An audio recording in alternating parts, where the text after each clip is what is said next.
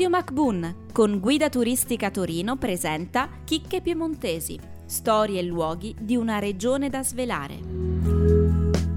Ma se oggi io volessi farmi un bel giro per Torino, dove mi porteresti? Oggi andiamo a fare shopping. Oh, finalmente, ne sentivo la necessità. No, andiamo a fare shopping però studiato ad arte e parlando di arte, però attraverso due delle vie principali della città, che corrispondono anche ai primi due grandi ampliamenti, perché in realtà le tre vie dello shopping a Torino, è un po' curioso, seguono proprio quelli che sono stati i tre grandi ampliamenti della nostra città. Il primo, 1620, quindi siamo in piena Cristina di Francia, prima Madama Reale, lei nata e cresciuta al Louvre a Parigi, arriva a Torino per sposare Vittorio Amedeo I e Torino era grande come il Louvre, ma tutta la città quindi si sente un po' soffocare. Allora è lei che commissiona il taglio di questa contrada nuova, che finiva con la Porta Nuova. La Porta Nuova è oggi la nostra stazione ferroviaria, che si chiama così proprio perché sorge sulla nuova antica porta della città a partire dall'epoca barocca. C'è da dire che il primo ampliamento è stato volutamente verso sud, idealmente si arriva al mare. La direzione diciamo che è quella. Il secondo grande ampliamento invece è stato fatto una cinquantina di anni dopo e porta verso il fiume, il Po, che è il, chiaramente il fiume più lungo d'Italia e passa proprio attraverso il centro di Torino.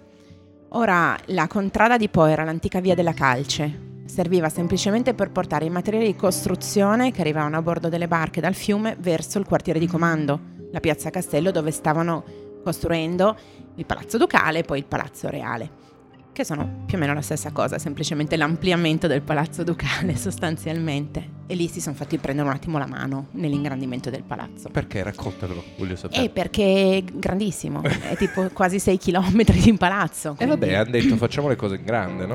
Giustamente, tanto pulivano gli altri. Esattamente. Chiaramente. E quindi la Via Po in realtà però segue quello che è il percorso del Palazzo Reale per un certo punto, da un certo punto di vista, perché in realtà la parte eh, ha una parte nobile, Via Po, che è interamente terrazzata, i portici sono tutti coperti.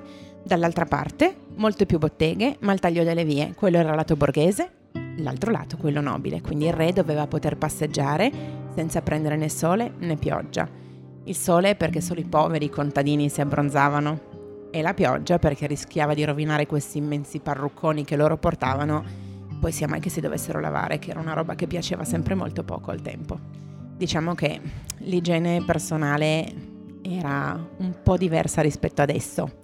Il bagno veniva fatto più o meno una volta all'anno oh. o in occasione di un parto ma nella biografia del primo re di Casa Savoia, Vittorio Medeo II, c'è proprio scritto chiaramente che lui il bagno l'ha fatto semplicemente curativo, cioè per curare delle alte febbri, mica per lavarsi sia mai che per l'amor del cielo.